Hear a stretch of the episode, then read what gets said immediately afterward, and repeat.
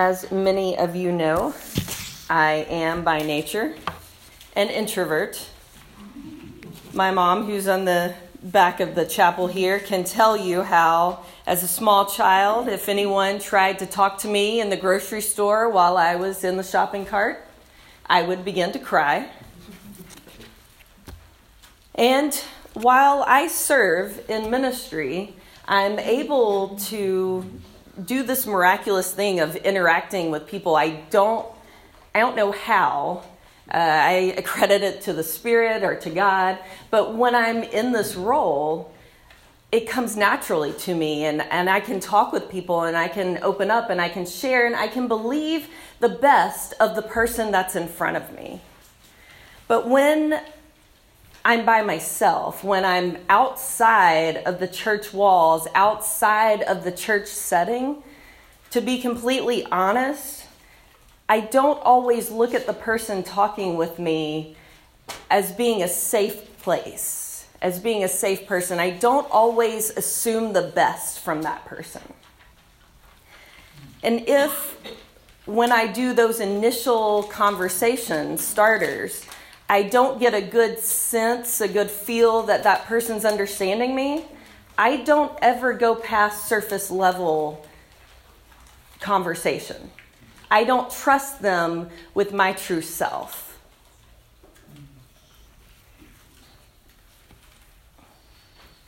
Now, if you ask any of our kids, um, whether it's some of those from the youngest of Dinky disciples to JYF up to Chi Rho and CYF, if you ask any of them about our guidelines, our expectations for our times together, they'll tell you my biggest thing that I press with them is that it is always a safe space. Whenever we meet, it is a safe space. And I do that for a reason.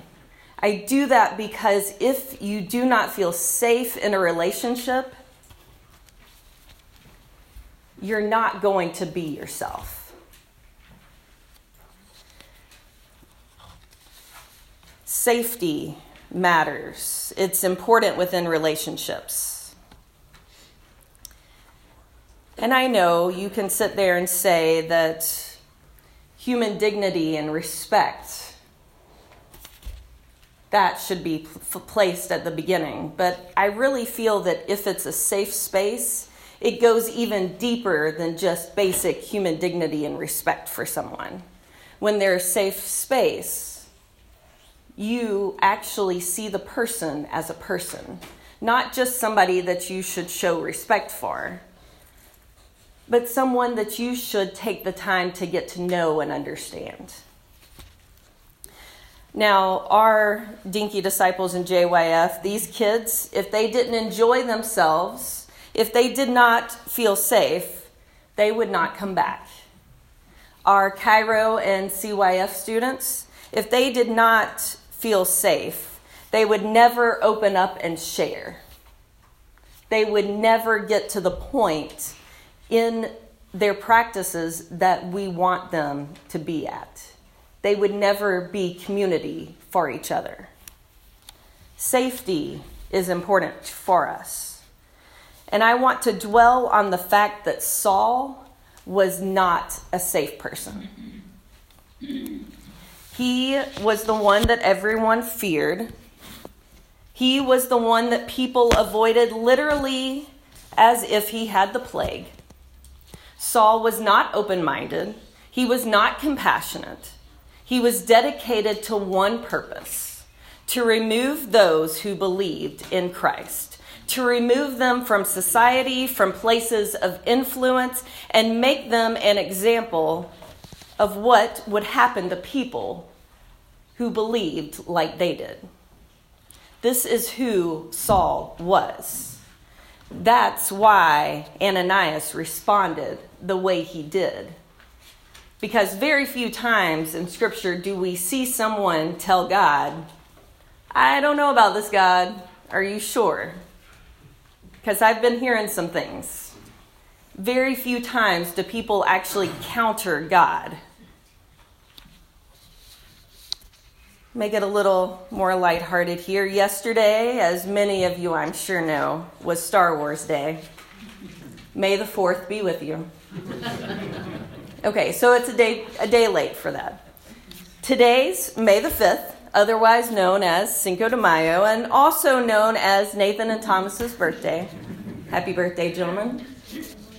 So, in honor of these three events over the last 2 days, let me ask you three questions. One, work with me here. If Yoda had told Luke Skywalker to go to Darth Vader and help Darth, there is no way that Luke would have done it. No way. Luke has made some poor choices along the way. We've all seen that. But yet, Luke even would be smart enough to sit there and say, No, Yoda, little green dude, it's not going to happen. Number two, if you were a Mexican soldier in 1862 and your commander told you to go over to the French line and help them, would you do it? I'm betting no. If I had been a Mexican soldier and my commander said, "Oh, just go over go over to the French line. See see how you can help them." I wouldn't do it. Nobody goes willingly to their enemy during times of war. Here's the third one, just for you, gentlemen. If you were a delicious, bubbly root beer, would you walk over to a creamy vanilla ice cream on Nathan and Thomas's birthday? No. Because you would know that you would be eaten alive as a root beer float. There will be root beer floats provided at the end of service. And that, that actually is real, right? Yeah. Now, I know all three of those questions sound silly. All three of those are crazy scenarios. But they all three make an excellent point. There's no way that it was easy for Ananias to go visit Saul. It would be as absurd as Luke helping Vader. It would be as absurd as Mexicans helping the French during times of war. And yes, even as absurd as our food running from us. I know that there are a few of you still sitting there thinking, Marty, this isn't a text that's about us. It's not a text just about Ananias. And you're right. It's not all about Ananias, it's not all about us. And to be honest with you, every time I've read this text ever since Tuesday night of this week, I've thought of one person. He's not here today, so I can talk about him. Gary Fox. Um, he and Mary Jo are visiting grandkids right now, but Tuesday night, Gary Fox had the pastors and our music director go up to the church building at 8 o'clock at night while there's no sunlight left so that we can help uh, help him point the track lights on the chancel area in the sanctuary in the right spot. Now, in order for him to do this, he had to get up on the tall lift and literally be at the light to manually move it. Now, while up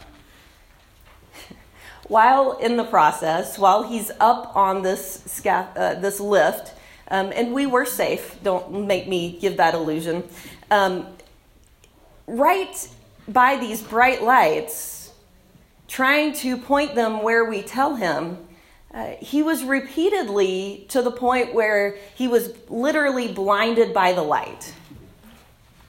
The light right there was so bright that he could just see spots and not anything else. And he'd have to wait a minute before he could do something else, or wait a minute before he could see exactly where we were pointing for him to shine the light. Now, Gary, his eyesight returned shortly after each time, each interaction with those bright lights, and his temporary blindness never prevented him from continuing doing what it was that he was doing. Saul's experience was different. On this road to Damascus, he not only was blinded by the light, but the resurrected, resurrected Jesus spoke to him. This doesn't happen often in our Bibles, but the resurrected Jesus came back to speak to him. And this was after he had already ascended into heaven. This isn't while Thomas is sticking his hands in his side. This is the resurrected Jesus speaking. The Christ that Saul is 100% against. The Jesus that Saul believed was false rubberish. The Christ that is the one who spoke to him is who he had dedicated his life going against. Now, I have no idea what Saul thought in that moment, both on the road to Damascus and during those three days while he was blind. But I do know that going through that process for Saul was enough time for him to not simply go through the motions and simply transform his life, but it gave him the time to convert. And conversion and transformation, that's, that's a little different. And I know that Saul, who was later Paul, wrote the Romans 8. I assume that was Romans 8 that you quoted with the kids. Um, I think so. okay. um, it sounded like Romans 8 to me. But uh, we sit here and we look at things like Transformers, and our kids did the little transformations, and that's adorable. And we love things like that. And we think, yes, um, we'll become a Christian and we'll do all the right things and we'll carry our Bibles with us and we'll have the app on our phone and we'll have that appearance. We'll transform just like the transformer has the appearance of a car when it's no longer itself. But just because it's become a car, just because it looks like a car, doesn't mean that it's actually a car. Just because we put on our Sunday best doesn't mean that we're actually a Christian. Because when Bumblebee here is a car, he's still Bumblebee. He's still himself. We have to actually go through a conversion. We have to change ourselves in this process. This was something that Saul went through to the point that Saul was even given a new name Paul. Now, um, yes, Saul continued from that point on, giving the same passion towards Christ as he had against Christ. But I really started to wonder what went past that? What made it to where God changed his name, even? And I started thinking back to Paul and the things that I, I knew about Paul and past his writing, but personal afflictions. And Paul always talks about this thorn in his flesh. And I always assumed that he had some kind of digestive disorder that was a pain, or he had some kind of, of back pain that was always bothering him, or, or a hip or leg issue. I, I always assumed it was something physical like that. And then this week, as I was pondering this more, then I started wondering about what if it was just his history? His baggage that he carries with him, that is his true thorn in his flesh. Because I imagine each of these churches and people that sought him out for help knew what his where he was coming from. They knew what had happened.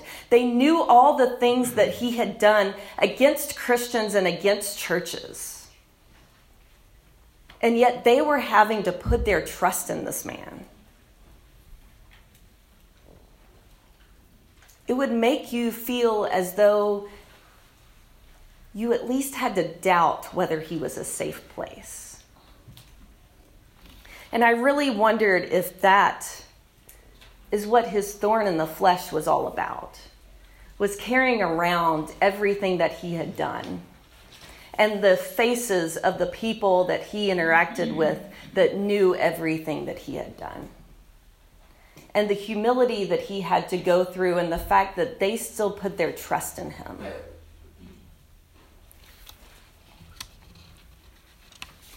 Even knowing our background, Christ continues to welcome us and love us. Good people, just like Saul, later, Paul, none of us are ever perfect. We've all been horrible at times, and we've all been a blessing at times.